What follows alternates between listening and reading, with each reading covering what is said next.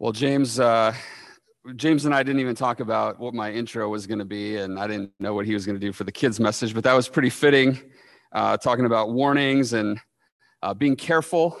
Um, a lot of ink has been spilled, or uh, I guess I don't know what the uh, digital metaphor these days is for ink being spilled. A lot of keys have been pounded. Uh, in the last few years regarding uh, this idea of safetyism uh, and helicopter parenting. Uh, maybe you've heard some of these things.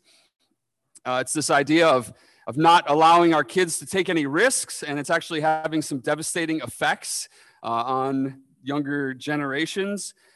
Um, safetyism has kind of become this new moral code, uh, and its implications are pretty pretty wide, not just on uh, physical safety, but uh, even on some of you college students may have may be aware of some of these things, but uh, speech on college campuses that is now considered violent, uh, and, and this idea of, of people being safe. Now, I'm not advocating that we are hurtful with our words, but there is this like overprotectiveness of not being not saying anything that could even be remotely offensive to anyone, and this has just permeated our entire culture in so many ways. So there are a whole new set of standards that we have. And this really, in a lot of ways, I think mirrors what we saw last week this idea of this exter- external righteousness of the Pharisees, right? There's this new moral code regarding safety that kind of permeates all aspects of our society. And whether it's Jesus' disciples in the first century or Christians today trying to navigate these things in the 21st century, there is a sense that we are up against some cultural forces that we need to be very aware of. And the message that Jesus is clearly communicating here, beginning in chapter 12, is be careful. Be careful but not because Jesus is the helicopter Messiah who is overly protective of his disciples and is scared for their physical safety. Jesus cuts through all the externals, like he did in chapter 11 with the Pharisees, on those who are more focused on external righteousness than internal righteousness. And he confronts his disciples and the crowds with an emphasis on soul safety being careful and paying attention to those things that are threats to our spiritual well being. The reality for them and for us is that it is much easier to focus on the external dangers and seek to remedy those dangers with external solutions. But Jesus is calling those who would follow him to look at the internal dangers and to find solutions that work from the inside out, like we talked about last week. This is getting at the heart of true discipleship.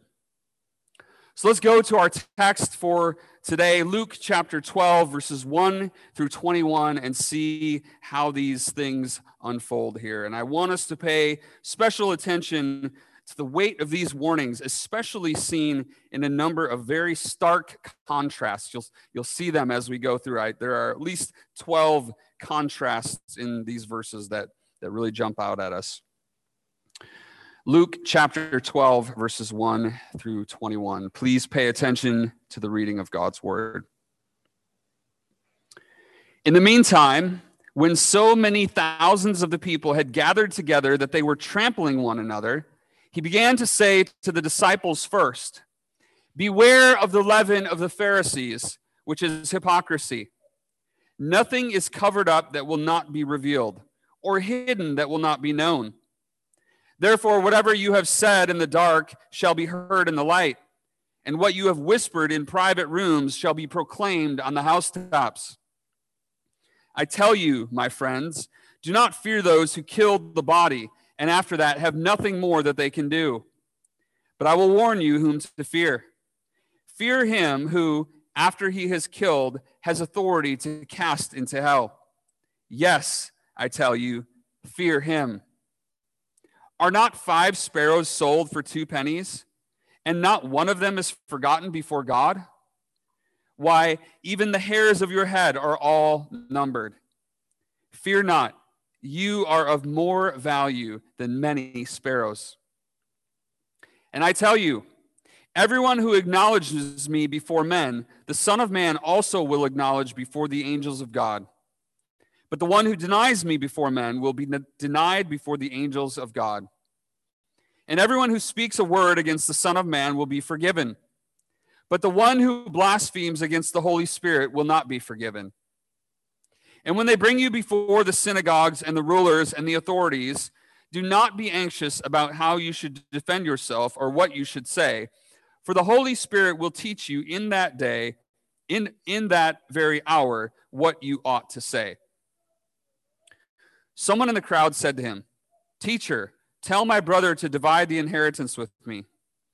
But he said to him, Man, who made me a judge or arbitrator over you? And he said to them, Take care and be on your guard against all covetousness, for one's life does not consist in the abundance of his possessions. And he told them a parable, saying, The land of a rich man produced plentifully. And he thought to himself, What shall I do? For I have nowhere to store my crops. And he said, I will do this I will tear down my barns and build larger ones, and there I will store all my grain and my goods. And I will say to my soul, Soul, you have ample goods laid up for many years. Relax, eat, drink, be merry. But God said to him, Fool, this night your soul is required of you, and the things you have prepared whose will they be? So is the one who lays up treasure for himself and is not rich toward God. This is the word of the Lord. Let us pray. Father, we ask that you would speak to us this morning by your word. God, that by your grace you would come, that you would confront our hearts, that you would help us to take heed, to read these warnings, and to respond accordingly. We pray that you would do that by your grace. In Jesus' name, amen. Well, the context of kind of where we are in Luke is very important here. At the end of chapter 11, in that last section that we saw, Jesus was dining in the home of a Pharisee. Uh, he spoke to the Pharisees and to the lawyers who were gathered there. He spoke three different woes uh, to each group. He called them fools. We see that in our passage for this morning. Said that they were full of greed and wickedness. They clean the outside of the dish while the inside is filthy. Uh, those things that are happening, the things that he was condemning, were false teaching and leading other people astray. And what was their reaction? What was their reaction to Jesus when he came after them and when he confronted them on these things? We see it in verse 53 and 54 of chapter 11. As he went from there, as he's leaving, uh, and that comes right into this next section, the scribes and the Pharisees began to press him hard and to provoke him to speak about many things, lying in wait for him to catch him in something he might say. And I said last week, this word for catch is the word for hunt.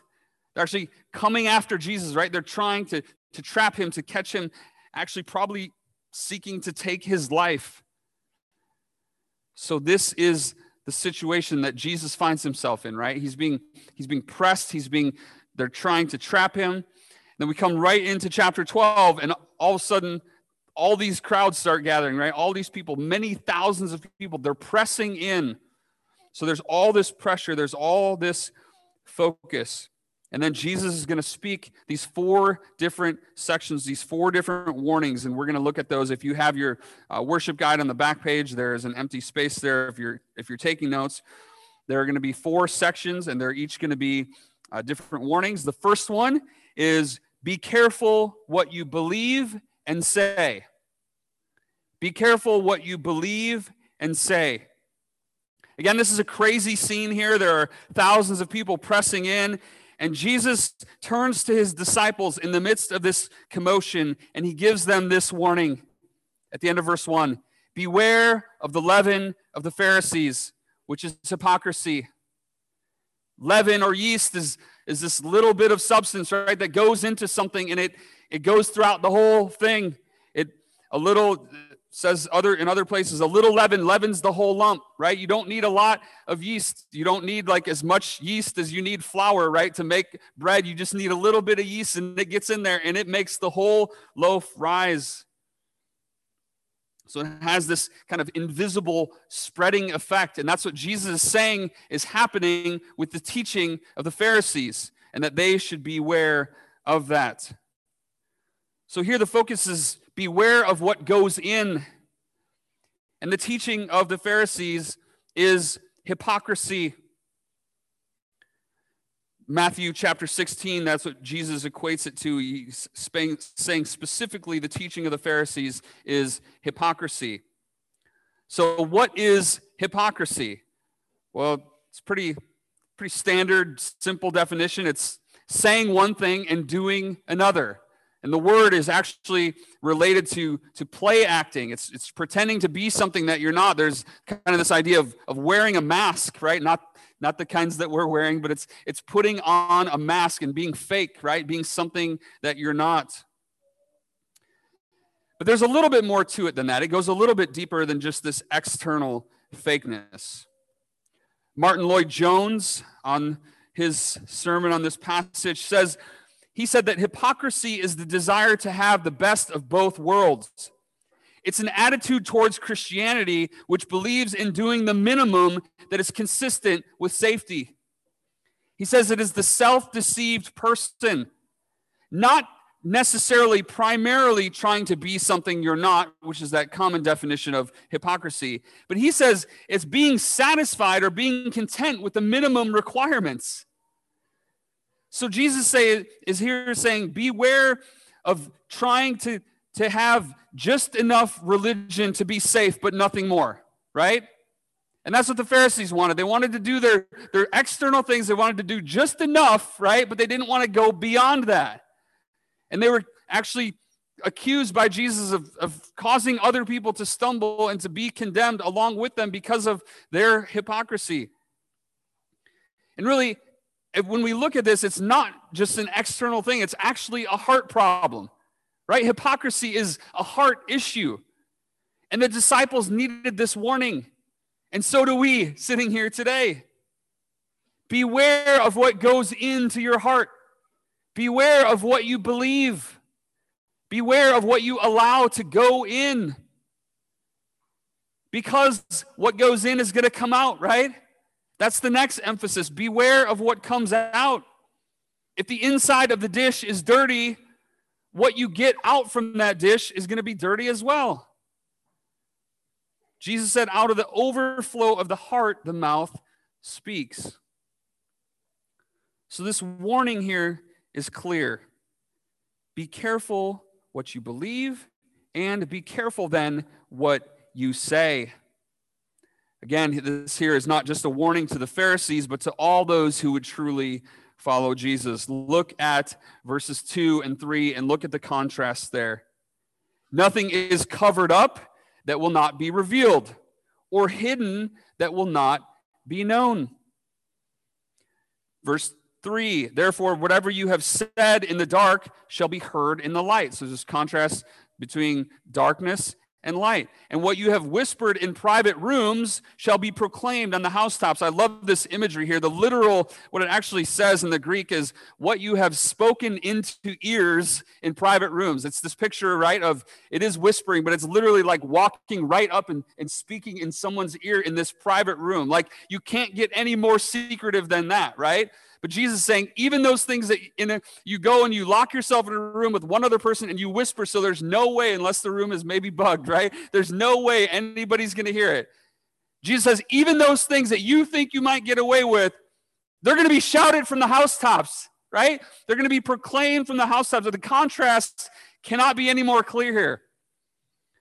What you say, what you those those things that you say are going to be made known. And I wonder in our social media generation how much this warning is even really heeded anymore. Jesus could have said, Whatever you tweet will be screenshotted and retweeted for the world to see. Or whatever you post on Facebook will reverberate throughout cyberspace, so be careful. I wonder, just man, before you hit that send button, right? Like, think about this verse. Now, obviously, this isn't talking about social media use, but Jesus saying, whatever you say, right? Even if it's just this thing you think is, oh, my friends will see this and nobody will ever see it again. Really? Again, this is all about the heart, isn't it? It's about a right understanding of who God is. You can't hide from God. He sees it all and he hears it all. This ought to give us a proper fear of God in terms of everything that we say and everything that we do, right? In some sense, every every word, right, we've spoken, every careless word will be made known. Jesus says that in, in another place. So we are to be careful what we take in, and we are to be careful what comes out as a result of what we take in, which is a pretty nice transition here into our next section about fearing God. Be careful who you fear. Verses 4 through 7. Be careful who you fear.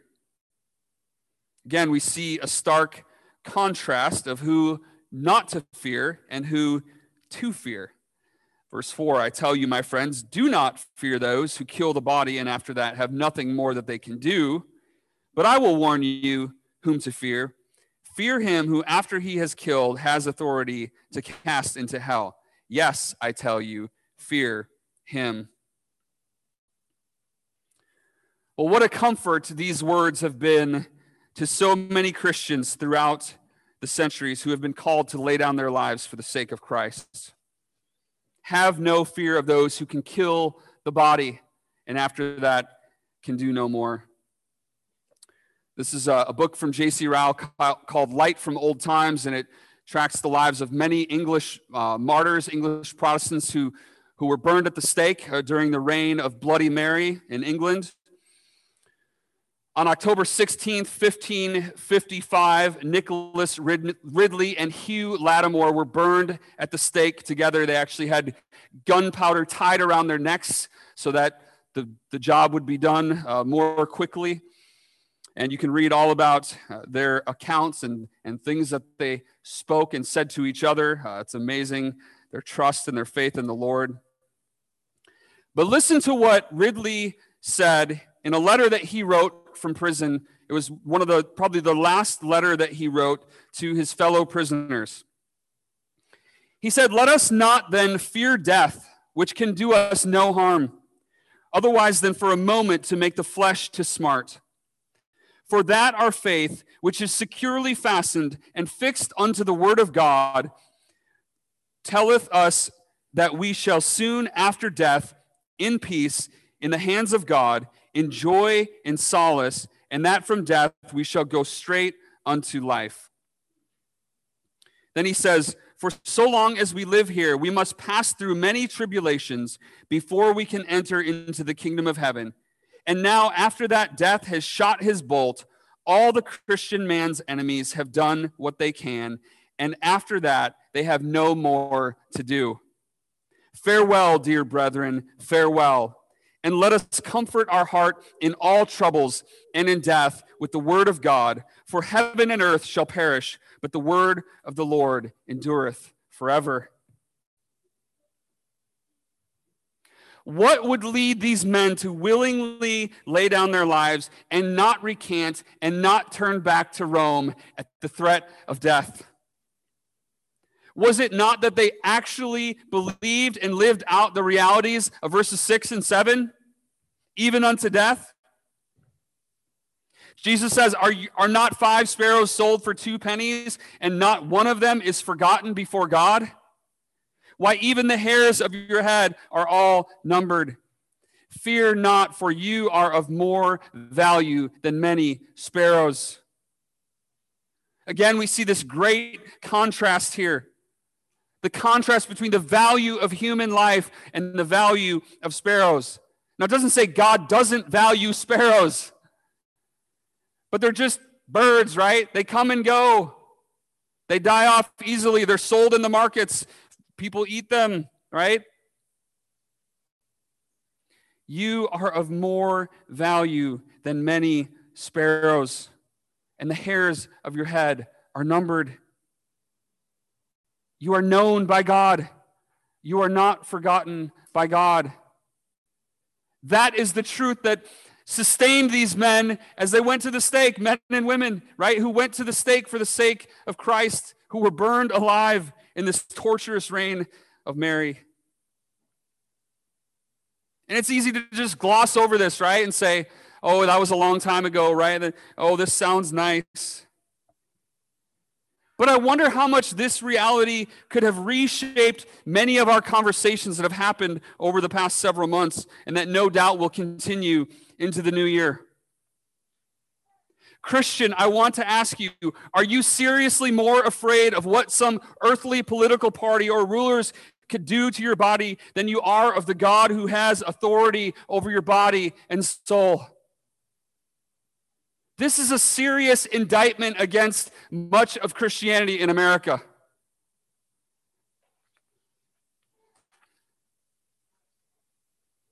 And if we are more afraid of them or whatever, what does that say about what we really believe about God's care for us? If you are in Christ, you are remembered and valued by your Heavenly Father. Let's start living like it. That's the exhortation from Jesus in the next section. Be careful how you respond. We talked about this. James brought this up in his outline a couple weeks ago. This whole emphasis here that Jesus has on kingdom living, right, is the response of Jesus' disciples. How are we to respond? Again, we have this very clear contrast. Acknowledging Jesus before men, and he'll acknowledge you before the angels of God on the day of judgment. Deny him before men, and you'll be denied on the day of judgment. Then we have this interesting statement by Jesus in verse 10 that has caused many a sleepless nights. Darrell Bock calls it one of Jesus' more enigmatic and debated sayings of his ministry. Jesus says in verse 10 Everyone who speaks a word against the Son of Man will be forgiven, but the one who blasphemes against the Holy Spirit will not be forgiven. So, first of all, how can someone speak a word against the Son of Man and be forgiven, but not be forgiven by speaking blasphemy against the Holy Spirit? Now, most likely there's a reference here to Jesus' earthly ministry, speaking against him as the Son of Man in his earthly ministry and, and what he was doing. We have to obviously think about Peter, who denied Jesus, right? Um, that did not mean Peter was not forgiven because he denied Jesus. We have to think about Paul, who was persecuting Christians and persecuting the church, very obviously speaking out against Christ, and he was forgiven. So there's there's a difference between speaking against Jesus and his earthly ministry and then blaspheming against the Holy Spirit.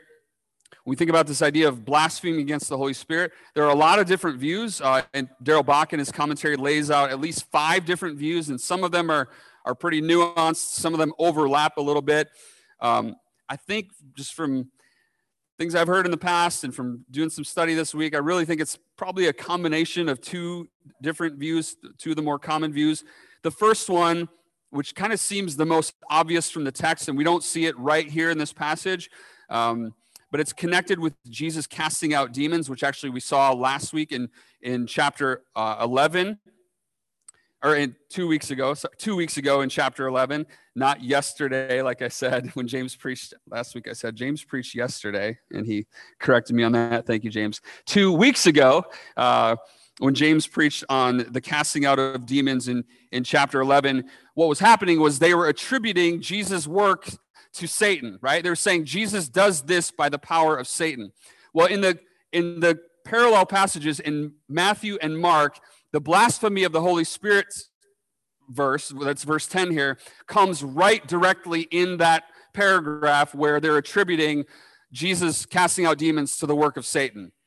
So that comes in pretty close proximity here in Luke chapter 11, and it's right after them in Matthew and Mark. So, the, the most obvious connection between, about what does it mean to blaspheme the Holy Spirit is this it's attributing the work of God, the work of the Holy Spirit, to Satan.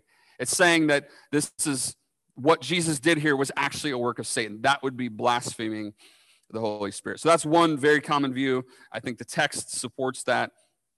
The second is more just kind of a, a generalized um, idea, and, and Kent Hughes summarizes this well. He says, the blasphemy is not so much a matter of blasphemous language, but of a conscious, persistent, wicked rejection of the Spirit's witness.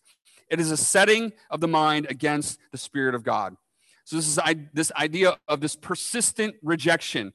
And the key difference here is um, again, when the word was spoken against Jesus, um, there was even after his, his resurrection, like Paul did, there was presumably an opportunity to still see the truth and repent. So that was a that was a different scenario than what this ongoing, persistent uh, rejection of the Holy Spirit and blaspheming the Holy Spirit is. So that's all. There's again, there's a lot of different views on that, but I think those are some of the most helpful ones. Um, the question that often comes up, and you've you maybe you've asked this yourself or you've heard someone ask this, is should I be worried about this? Right? Should I be worried that I've committed this sin, that I've blasphemed against the Holy Spirit? And my answer to if you're thinking that, or for people who have asked me that, is, is if you're asking the question, no, right? If you're if you're concerned that you've done this, then you haven't done it.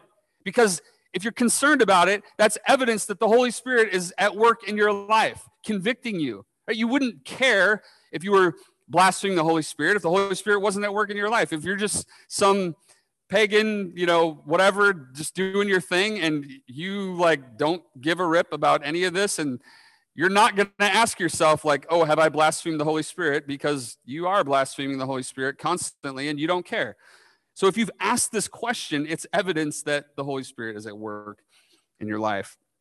I think we actually see that in verses 11 and 12. And I think we need to see these verses in connection uh, with verse 10. Again, there's a contrast here. So, verse 10, it's speaking against the Holy Spirit, blaspheming the Holy Spirit. Jesus says, then, when they bring you before the synagogues and the rulers and the authorities, do not be anxious about how you should defend yourself or what you should say, for the Holy Spirit will teach you in that very hour what you ought to say. Right? You can't speak against the Holy Spirit if the Holy Spirit is in your most utter moment of weakness, right? The Holy Spirit is giving you what to say. I think this verse is, is really like the comfort for people who are concerned about that. Jesus saying, even in your worst moment, even as they're tying you to the stake, about to light the fire, and you're just terrified because you don't want to die, right? The Holy Spirit's going to give you the words to say. And I think there's a very very stark contrast between that reality and the reality of blaspheming the Holy Spirit. And this also ties back very nicely, I think, to verse 4, where he says, I tell you, my friends, do not fear those who kill the body, and after that have nothing more that they can do. Do not fear. The Holy Spirit will give you the ability to not fear, right? To fear God and to not fear man. He will give you the ability to speak what you need to speak in that moment. Therefore, Christians, let us be careful how we respond. Let us acknowledge our Lord before others and not be anxious how we should defend ourselves when we are called to give an account, for the Holy Spirit will teach us in that very hour what we ought to say. And finally, be careful where you store your treasure. Next week's passage is tied very closely to this section, so I will be saying quite a bit more about this next week. But I do want to take a look at the significance of this encounter that Jesus has with this man from the crowd who makes this demand of him here in verse 13. He said, Teacher, tell my brother to divide the inheritance with me. Which Jesus responds, Man who made me a judge or an arbitrator. Literally, that word is divider. It's the same uh, word that the man asked him to, to divide, and he says, I'm not the divider. I'm not the one who is to do that. So he addresses the man. Notice that. And then notice in verse 15 how it changes from the singular to the plural. He addresses this man, and then in verse 15, he turns and it says, He said to them, okay? So he turns from talking to this man who no doubt the crowds have, have heard and seen this little encounter with, with Jesus and this man. Now he turns to address the crowds. This is a lesson for all to hear. He said in verse 15, Take care and be on your guard against all covetousness, for one's life does not consist in the abundance of his possessions. Take care or be on your guard for what? All covetousness or greed, because your life does not consist in the abundance of your possessions. Or as the New Living Translation says, Life is not measured by how much you own. It has zero impact on your value before your Heavenly Father or your eternal destiny. You're not going to die and stand before the Lord. God, one of the questions is not going to be, How much stuff did you have? Right? Your life does not consist in the abundance of your possessions.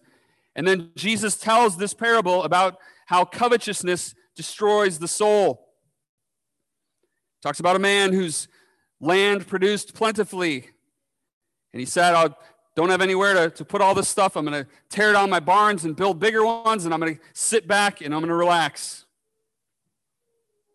Well, what's the problem here? What's the problem with this man? It's not the blessing of a fruitful harvest, which it doesn't say it explicitly here, but clearly that was from God, right? The fact that this man's land produced plentifully, plentifully was a blessing from God. So that's not the problem. It's not wrong to have a, a plentiful harvest. And I don't even know that the desire to store more goods is wrong in and of itself, right? He could have stored up his goods with a plan to distribute them generously right? To store them up so they, that they didn't rot, so that he could feed the community for the rest of the year, right? Think about Joseph back in Egypt, right? So it's not even the fact that he said, we got a problem here, right? All this food's to rot if we don't do anything. Oh well, no. Let's let's build some more places to store it, right? That's wise. There's nothing wrong with that. The problem is his heart disposition and his lack of acknowledgement of God's gracious provision. What does he do? He tears down his barns and builds bigger ones because why not, right? I've got the money, might as well do it. And this action is a reflection of what is in his heart, which we see in this inner dialogue that he has. As he says to his soul in verse 19 Soul, you have ample goods laid up for many years. Relax, eat, drink, and be merry. There are three contrasts to notice in this section, in this parable. The first is covetousness versus contentment or generosity.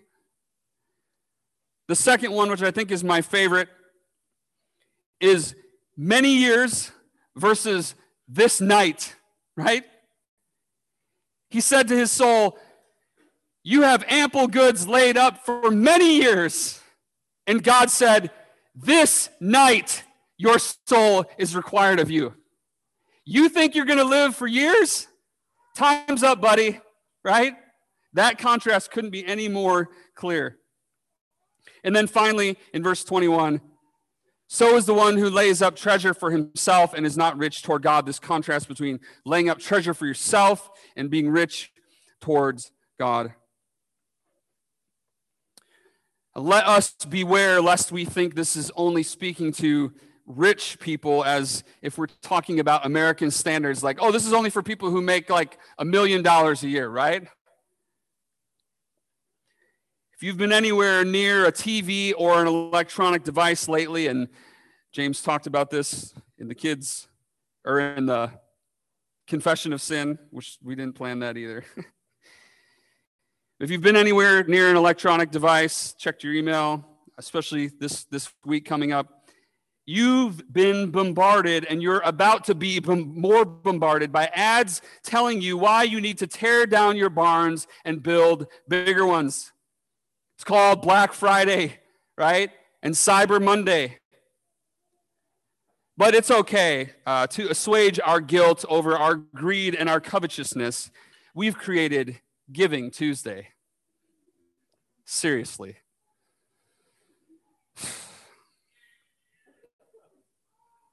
Okay, I'm not going to say anything more about that. Except, where are our hearts? Are we rich toward God or are we laying up treasures for ourselves? Hear me. It's not wrong to have nice things, right? We've all probably bought the junky, cheap item that breaks right away, right? Like, spend your money on a good, like, buy a Mac and not a PC. I mean, it's it's really easy. I had to, sorry. But it's not wrong to have nice stuff, right? It's not wrong to save for the future, to provide for future generations, to provide for your children, right? Jesus isn't against those things. But it is wrong and deadly for your soul to do those things without any thought of God or without any concern for other people.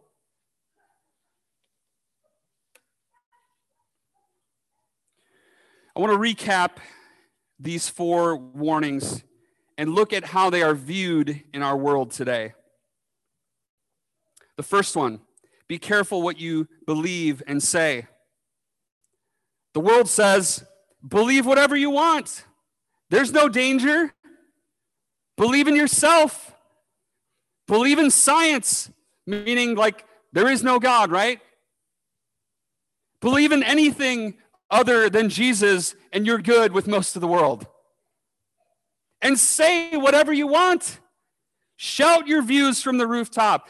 Say the stuff on Twitter and Facebook or whatever other platform you use. Be you. Be authentic, right?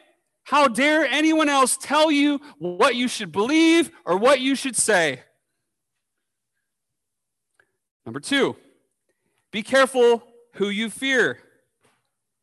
No Fear wasn't just the coolest t shirt brand in the 90s, it is the mantra of the secular world. Live fearlessly while not believing and saying what anyone else wants you to. And I want to ask, how's that working out for us as a society? Third, be careful how you respond. Again, this is just a mockery to the world that the suggestion that they will be judged for how they respond to Jesus. Who are we to say that there is only one way to God? Number four, be careful where you store your treasure. YOLO, baby, right? Eat, drink, and be merry, for tomorrow we die. That's what Paul said in 1 Corinthians 15 should be our response if there is no resurrection from the dead. But guess what? There is. There is a resurrection from the dead. That's precisely the problem with the world's response to all of these warnings. They don't acknowledge that there's a resurrection from the dead, that there's more to this life that there's a judgment to come and a future hope and a future reality. The Messiah who was killed by those who rejected him and who ignored these warnings, he did not stay dead. He rose up from the grave and he ascended into heaven and sat down at the right hand of the Father. And he sent his Holy Spirit to live inside all of those who would trust him by grace through faith. That is the good news for us, folks. That is the key to be able to heed these warnings. It's not us trying really hard to be good. This isn't Jesus putting the guilt trip on people. It is utterly impossible to keep these commands on our own. That's what the Pharisees were trying to do. That's what the crowds were trying to do.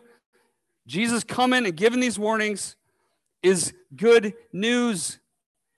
Because when we trust in Him and when we are indwelt by the Holy Spirit of God, we can live a new life that's pleasing to God. We actually can do these things, and we ought to strive to do these things. We can believe and speak out of an overflow of the Spirit's work in our lives. We can fear God and not fear men because God cares for us. We can acknowledge Christ before others and not be anxious about how we should defend ourselves because the indwelling Holy Spirit will give us the words to speak. And we can be rich towards God and not consumed by covetous desires and lies that this world is constantly throwing in our face. This is liberating news for you if you are in Christ today but it is a crushing weight if you are still living by your own power and not by the power of the Holy Spirit. Today is the day of salvation. Do not tarry. Turn to Christ and live. Let us pray.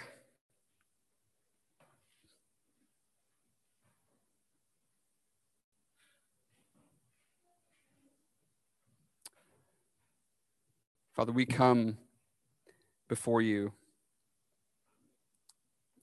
God, we acknowledge you. We acknowledge that you are the majestic and glorious one. We acknowledge your Son, Jesus, who is our only hope, our only Savior. We acknowledge the one who laid down his life so that we might live. We acknowledge the Holy Spirit, who awakens us, who regenerates us, who gives us a new heart, and who allows us to do all these things that we've just seen here this morning. Thank you for the power to, to live the Christian life. We thank you that we can live it without fear, that we can honor you, that we can speak your name before others. God, that we can live in a way that is so contrary to the ways of the world. And it is only by your grace. Father, we ask that you would strengthen us. We ask that you would equip us to live by faith as your children, those who are cared for, those who have every hair on their head numbered, those who are of more value than many sparrows. God, may we truly sense your care for us, your love for your people, and live in a way that is consistent with that. We pray all these things in Jesus' name. Amen.